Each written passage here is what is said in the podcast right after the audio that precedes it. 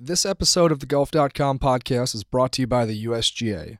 The USGA runs a program called Play 9 that is all about getting your golf game in without needing to play a full 18 holes and all the time that comes with that. For more information, visit usga.org slash play 9. Hello, this is Alan Shipnuck back with another podcast for the Knockdown. It is Sunday evening here at Quail Hollow. I'm joined by Michael Bamberger in a somewhat noisy press building, but it adds to the ambiance, I think. Uh, Do you think we're turning into a bad Saturday Night Live skit here? it would be like Michael and Alan at the Roxbury. That, to tell the listenership what the guy wrote about our hair. yeah, somebody tweeted. Um, they they grabbed a photo of Michael and I, put them like headshots next to each other, and said, "Shipnuck and Bamberg like they have the hair from a '70s cop show, which I would watch. So at least we have that going for us." All right, let's talk about what we just witnessed. It was history, Michael. It was Glory's last shot. What do we make of Justin Thomas's victory?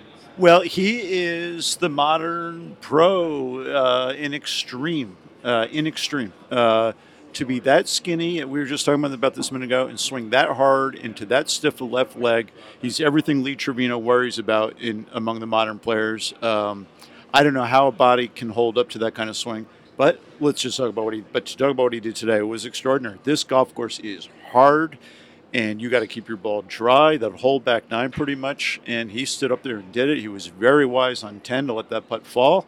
Another more impetuous 24 year old would have red ass ran up to there knocked it in just to whatever reason. That would might have cost him the tournament. So it was very very impressive. Yourself, what'd you think?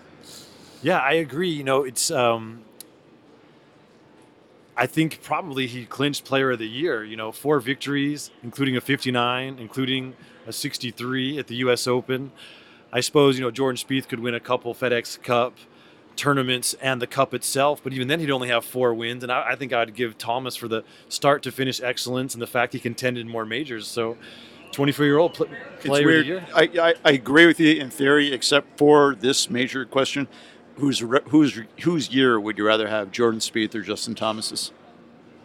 Meaning, would I rather win the Open or the PGA? Just yeah, just word it that way. Yeah, I would probably rather win a PGA at Royal Birk. I mean, a British Open at Royal Birkdale. But I just think the way Spieth did it, he caught the captured the imagination of really the whole sports world. This is a nice golf event, but it, I don't think it rises to that level. But who had a better year? Yeah, probably, to date, you'd have to say Justin Thomas. yeah, no, it's interesting. And it's you In know, your circles, do people really fight over these things? Who's going to be Player of the Year? Um, my emotional investment in that is very li- limited. But it's it's an interesting question. Do you have that Um, situation when you get on planes and people talk about the NFL draft and they're talking about like the 11th round and they expect you to know what they're talking about? No, because if someone asks me what I do for a living, I say I'm in commercial real estate. Smart. You tell people you're a sports writer. Never. And That's why Twice- I'm logo free at all Well, times. twice, the guy- exactly. Twice, a guy said to me, "Oh yeah, me too," and he starts throwing jargon at me. I said, "Well, I'm transitioning out of it." Because yeah, Are you transitioning? Period. if that's a, a Bruce, that would if, kill that's, if that's a Bruce Jenner reference, no, I'm not. that would kill our cop show. Although maybe not actually. It's, it's more modern. You know what? It'd be a better cop show. Um, you know what you said earlier about about Thomas's body, uh, whether it will, you know, and his swing, if they can stand the test of time. I mean, this actually came up on Twitter today. I feel like golf has changed so much. You know, this notion that the players are going to peak in their 30s that that might have been true, uh, you know, for a different generation where they didn't even get on tour, you know, like a Tom Watson who didn't get on tour and win until he was in his mid 20s. I think today's players they, they peak much earlier and they're going to burn out faster.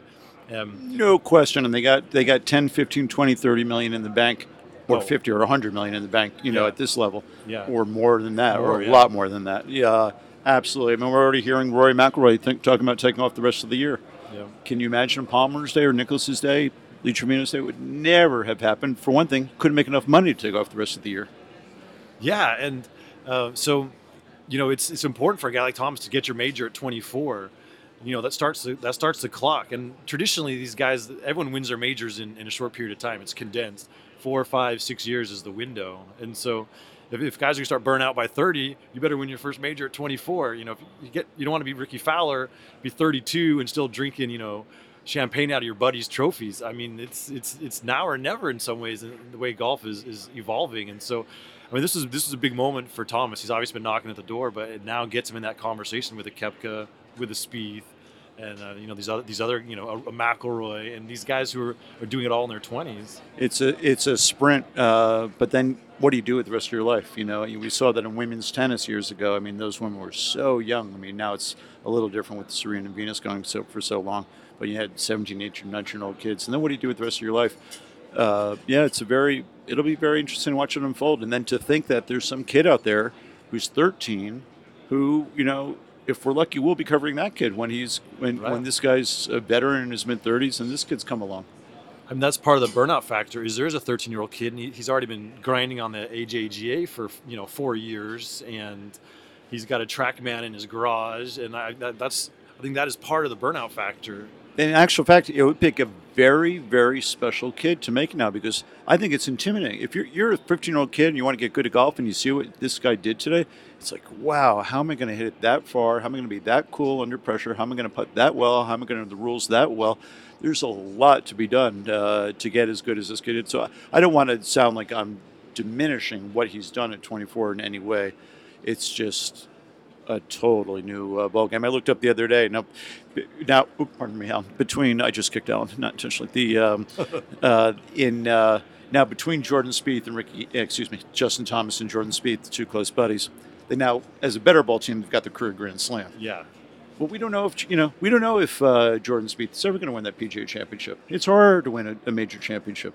Uh, three is a lot. Uh, but anyway, but we're talking about guys who are 20, literally 24 years old. Well, the other day I looked it up. Sam Snead won the third leg. Sam Snead famously never won a U.S. Open. He won the third leg of the Grand Slam in 1946. Now, you think of Sam Snead being a dominant golfer in the 50s. We're doing 1946. So it's curious, well, how old was Sam Snead when he won that third leg? I thought he might have been a kid. He was 34 years old. Yeah. You know, uh, it's just unimaginable. You know, in other words, we think of grown men being good at golf. These are in their private lives and their personal lives. These are developing young people. And what's interesting for us as sports writers covering it, we, we watch them develop as young people. We've seen Rory grow up a lot. Uh, Jordan Spieth is a freak. He came on as a, a mature, fully developed person. like he was a middle aged guy when he was 19. Yeah. yeah, yeah. What, what, what's the challenge for you, Alan? You've written a lot about you've written a lot of these stories about some of these uh, young golfers. Um, what is the challenge uh, to, to write about them in a, in a meaningful way when they've had very limited life experience in a lot of ways? Well, really, the challenge is access because they've come up in an era where the print media has no meaning. You know, a guy like a, a Phil Mickelson or an Ernie Els or that era, that was they they were way before social media, and to tell your story, and they're a lot in some ways before the Golf Channel was even in anyone's house, and so.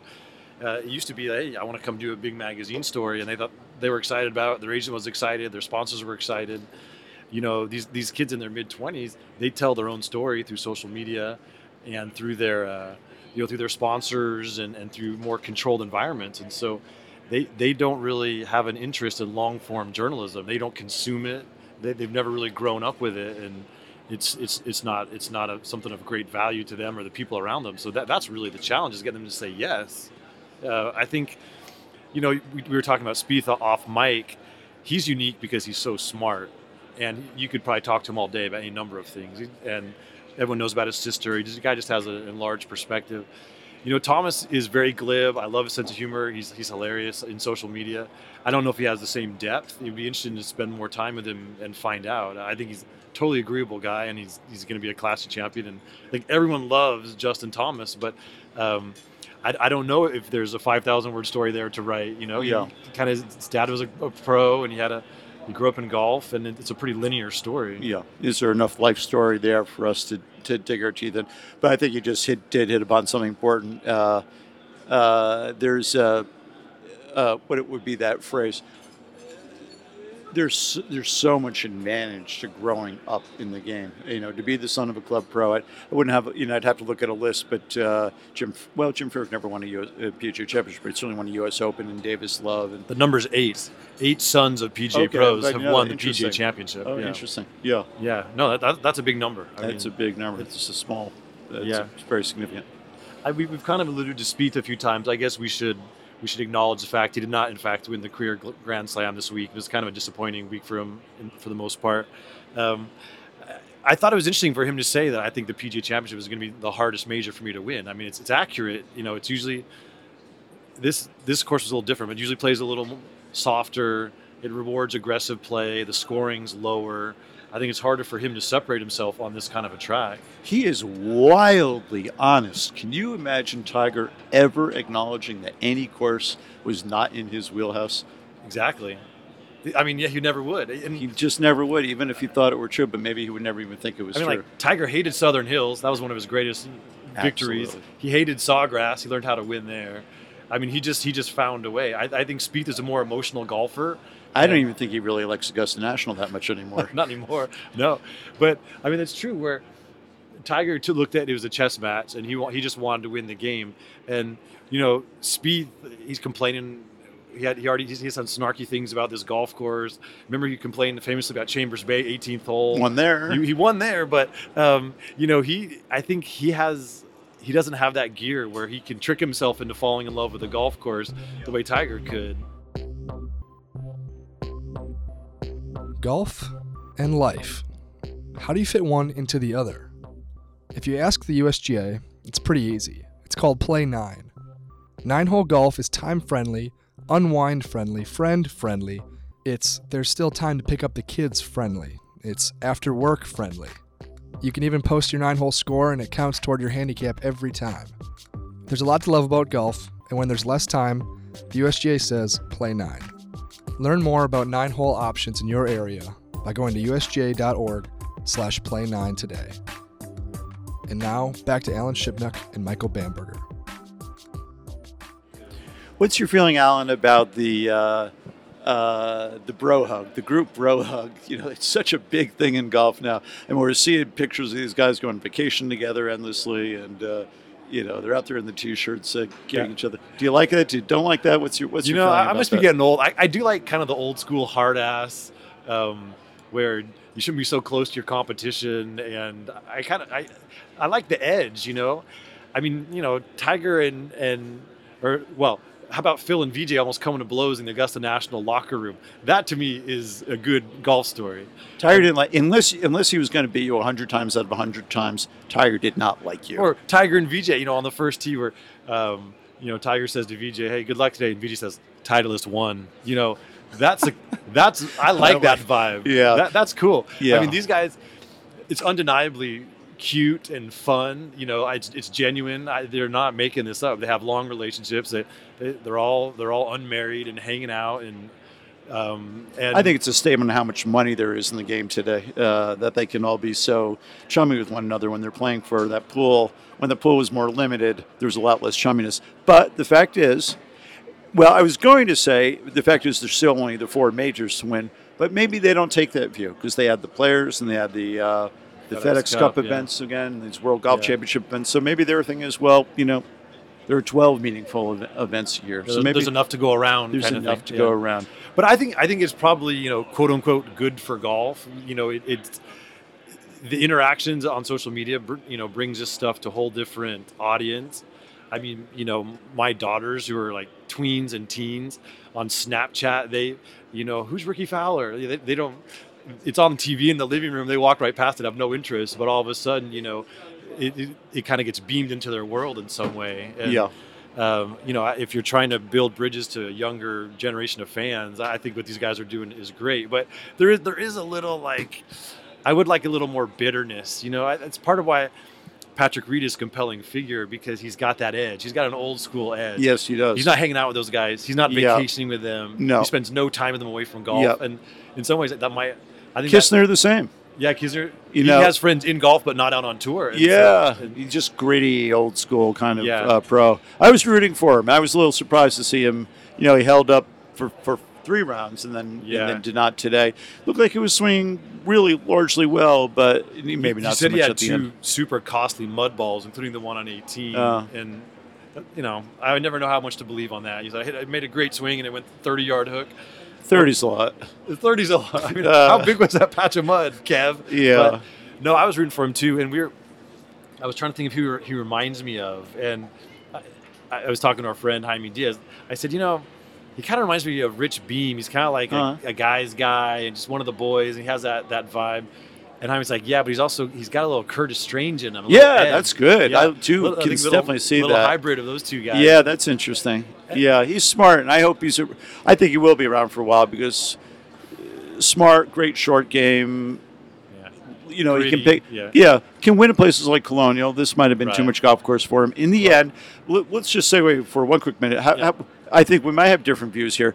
Well, I'll just say what I felt. I thought the golf course was first rate, absolutely first rate, and I think the PGA Championship, set, Kerry Haigh from the PGA of America set it up beautifully as a demanding test of golf. And I'm not saying this to be critical of the U.S. Open and the USJ and how they've set up courses of late, but I guess I am because this really. Major championship golf should test more aspects of the game than ordinary tour events. That's why we tune in, and this did. It tested everything. Oh, I mean, I agree with that one million percent. And I like when these guys get pushed to the brink, you know, physically, emotionally, spiritually. I mean, that's what, as you say, that's what it's all about. I had a few quibbles with with this course. Uh, I mean, it's just the, the greens are new, right? They were brick hard in places. I mean, you're seeing guys hit pitching wedges that were bouncing 10 feet high and going over the green. I mean, And that's with all the rain we had. That you know, They- or rain coming in and rain during the, greens week. were too firm. They just weren't accepting good shots. So that that that can be a little bit of a bummer. You know, today was different. They watered them a ton and the rain. I mean, they were a foot and a half slower and much softer, and that's why you saw some fireworks. I think they just said, okay, it's gotten a little out of hand. And then But it's amazing because the pin positions were tough on that back nine. I thought, and yeah, uh, it's only because because the greens were softened that they could do that. Yeah. Um, so yeah, I think it's very telling when someone like Webb Simpson says, you know, golf course was too hard. yeah. What does that mean?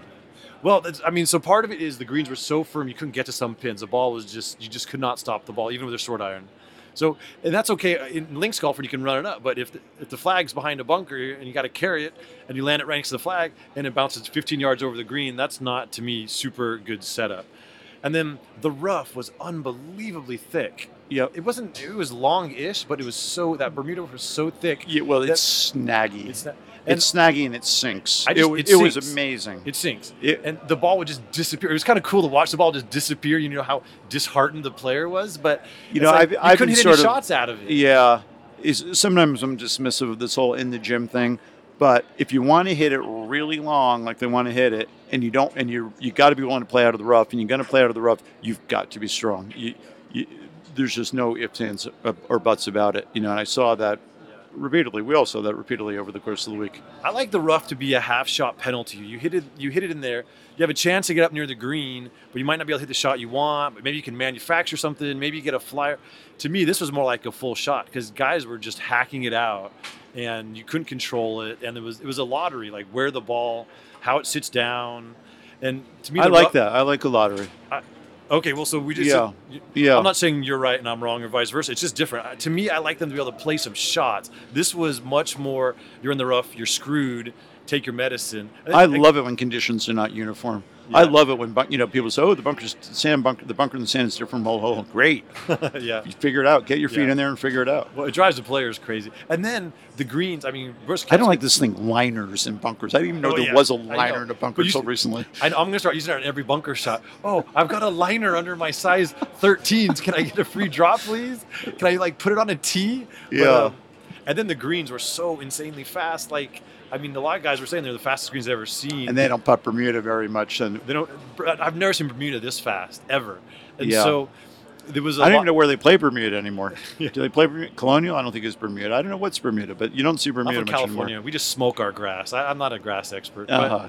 the, Uh-huh. um, the putts, it was like it was such defensive putting, and again, it's okay. Don't hit it. Don't hit it above the hole. But when the greens are that firm, you're going to be above the hole. So, to me, it, it led to a very defensive style of golf. And you're right. In a major, you, you do want you don't want guys to have, be able to swing away. You do want to test them, but it, it was a little too close to the edge where I Mhm. felt like they couldn't really. It, it, to me, it diminished skill to some degree. When, when Mhm. everyone's just trying to lag it up there and the ball's barely going end over end, and it's more like you know. And then six feet. Well, to me, it reminded me of the Masters circa 1974. yeah. You know, they would lag and the, it hit the hole, and then they'd be in the water. then you're dropping. Then you got the red ass. Then Yeah. like, I mean, You I do enjoy seeing the players suffer. I mean, that's fun, and I I like when they when they come off and they're pissed off and Mhm. and they're you know that's what a major is. But Mhm. it just went a little over the edge for me. Mhm. Now, and you know me not to be a stat man. Yeah. I wouldn't consider myself a stat man. I heard one astounding statistic today. You wouldn't really call it a statistic. Yeah. Frankie Molinari, also known as Francesco. Francesco, is num- the number 21 golfer in the world. I love this guy, but I did not realize he was the 21st ranked golfer He's, in the world. he's very consistent. He, he, he seems to play pretty well in the WGCs and get Mhm. his points, and he pops up with a win on the Euro Tour every now and then. and then he and then he and then he works nights as an undertaker, which a lot of people don't know he's got- about. he does have that look. I, I, I like Frankie. He, he's a good interview. He's very He he's is. very anecdotal. He has a great memory. I mean, he's he's one of the. Is he still married to the uh, lovely photographer? Did you ever know her? I did not, but I want Oh, to hear yeah. more about her. Well, I this is from years ago, but I suspect he is. He doesn't seem like the guy who's, guy who's going to switch things around. What kind of photos? Moody. I think like National Geographic Oh, uh, type cool. things. Yeah, she was she was uh, quite interesting. All right, now well, let me let's wrap up with this because people want to know. You know how curious people Michael, are. Michael, he wants to leave. He's What's bored. the, what's the fall on on the Trump story for you? What's that been like for you? You Oh. did a great spot on MSNBC the other day with a very skillful interviewer, and you handled yourself uh, uh, very very well. Um, answering questions about Trump, but what's been the fallout for you on that story? And Well, um, there's been no fallout. No nukes have fallen on Carmel, California, so that's good. Um, no IRS auditors have been in touch from Yet. from 2013. what about Time Inc. auditors? Oh, that's a given. Yeah. No, I get every expense report gets audited.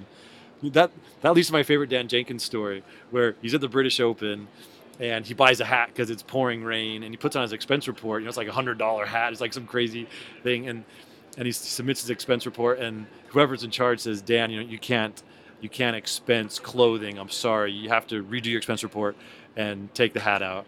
And so like, he snatches out of their hand, and he storms off, and he comes back like five minutes later, and he gives them the expense report. It's for the exact same amount, but he's removed the hat. And the person looks at it and says, Dan, where's the hat? He says, You find it. It's my kind That's of guy. really funny. I know that exact same story from my close personal friend Davis Love III, who did it to Golf Digest under, with an umbrella, and uh, exact same story, exact same punchline. But he takes the umbrella off. He "You can't buy an umbrella. You need an umbrella because he's teaching in the rain at a Golf Digest school or something like that." And and the, and the accompanying note in this case was, "Find it. The umbrella's out." But Same- to go back to your question, um, yeah, I mean the, re- the reaction has been great in that you know people really liked the story. It created a lot of conversation. Obviously, not that not no, there was very little pushback other than being subtweeted by the president of the United States, and um, you know that that had that. Well, like- what did it feel like when, when, when the President of the United States wrote in a tweet that he did not say that the White House was a dump when your reporting Yeah. told you well to- credibly that he did? to get the all caps fake news was delicious. You know, that's Sad. no fake news. And you know, I must have gotten a thousand texts from people like, "You finally made it." Uh, you know, so th- that was amusing. I knew he said it. I knew people who had heard him say it. I had kept reporting it. I found other people who, who were there when he said it. it. It was so rock solid. I never really worried, but it's it's not ideal. However, that was a, a week where all kinds of things he he'd said were being called into question by the Boy Scouts, by everyone else. I think even the most ardent Trump supporter would probably admit that sometimes he's a little slippery with um, with the truth. And so, you know, if Barack Obama called me out, I might be more worried. He doesn't have a history of that. For for Donald Trump, it's just kind of it comes and goes in one news cycle. But I know on a personal basis that dump is one of his favorite words. Uh, Yeah. Because uh, I, I, I'm very fond of Nicklaus. Uh, Trump is now, but earlier he at one point in his career he was he was feuding with him. And uh, and I told Trump how much I like this uh, course. Have I told you this? This course in North Palm Beach. No. Have I told you this before? And uh, it's a public course that uh, in North Palm Beach that Trump uh, reworked. I'm surprised we haven't played it together. no, but, but Nicklaus reworked. Yeah, um, I'm Yeah, sorry. Nicklaus reworked. You said Nicklaus. Trump. Yeah. Oh, excuse me. Nicklaus Yeah. reworked. So, so Trump says to me one day, "Oh, Michael, I went over and played that uh, that Nicklaus uh, public course. I put on a disguise and uh, I, I bought my little ticket and I walked around. That place is a dump. you know nothing about golf if you like that. So, I dumps in, the vocabulary is not a rich one, but dump is one of yeah, his words. no, I, absolutely. Well, okay, we need to end on a different note. Let's just end on the PGA.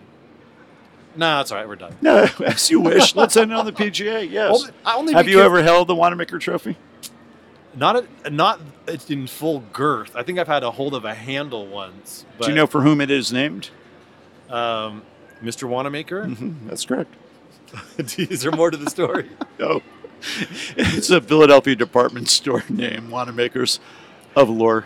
I mean, it's interesting. Going back to your question, wh- which would you rather tote around for a year? The big mofo Wanamaker trophy or that little wine thingy, the claret jug? I mean, it's the worst trophy in sports, right? The little wine thing, no question. Not that it's not a great championship. Uh, it it is a great championship, and uh, and I'm happy for them. I, I, I look a lot of these people, these 28,000 men and women of the PGA of America. A lot of them are in our lives and make our lives better. And uh, I'm happy from them. They had a great championship. Um, I think this golf course uh, uh, held up well. Well, we've only got this one and next year for for August championships, and then right 19 Thank goes. you, Allah, because Yep. I was sweating in the shade here, just Yep. standing still. I mean, I They got lucky with the weather. It could have been way worse. I And it was where I bad. live because when it gets above 66 degrees, I'm Yep, you melt. miserable. You know. I bring get get me back to the fog. This, I mean, Yep. it's hard on the spectators. Yep. It's hard. It's hard on the volunteers. Yep. Uh, the- It's good for sales of those machines that produce the cool, I mean, damp fog, if you whatever those things are called, the cool, damp fog machines. Yeah, I got a lot of people tickets here because I have family and friends in Charlotte, and none of them had been to a golf tournament before. They're very, very casual fans, and debriefing them afterwards, like, man, that was miserable. You know, th- their idea of going to a sporting event is you go to an NBA game where it's air Yeah. conditioned and you sit in your seat and people bring you food. Yeah. And- or Duke basketball. Yeah, Yeah. exactly. It's like it's rough. So Yeah. I'm, I'm personally excited. I Yeah. mean, I'd be curious what it means to all these venues, and we got plenty. That we have so many podcasts to talk about that, Michael. We don't have to Good. worry about it. All right, Alan. Thank you for being here. Delighted to do it. Uh, to the listeners, thank you for uh, for suffering through this. I will tell you that I'm heading out to the first FedEx Cup event on Long Island, and I've got a bunch of podcasts lined up with non Bambergers. So uh, he's been it's been fun this summer when it's hard to get guys because they don't really talk at a major. And we appreciate your service, Michael. But we're going to demote you for at least a month for some other people in golf. But as always, thanks for listening. This was great fun. This is uh, Alan Shipnuck signing off from Quail Hollow.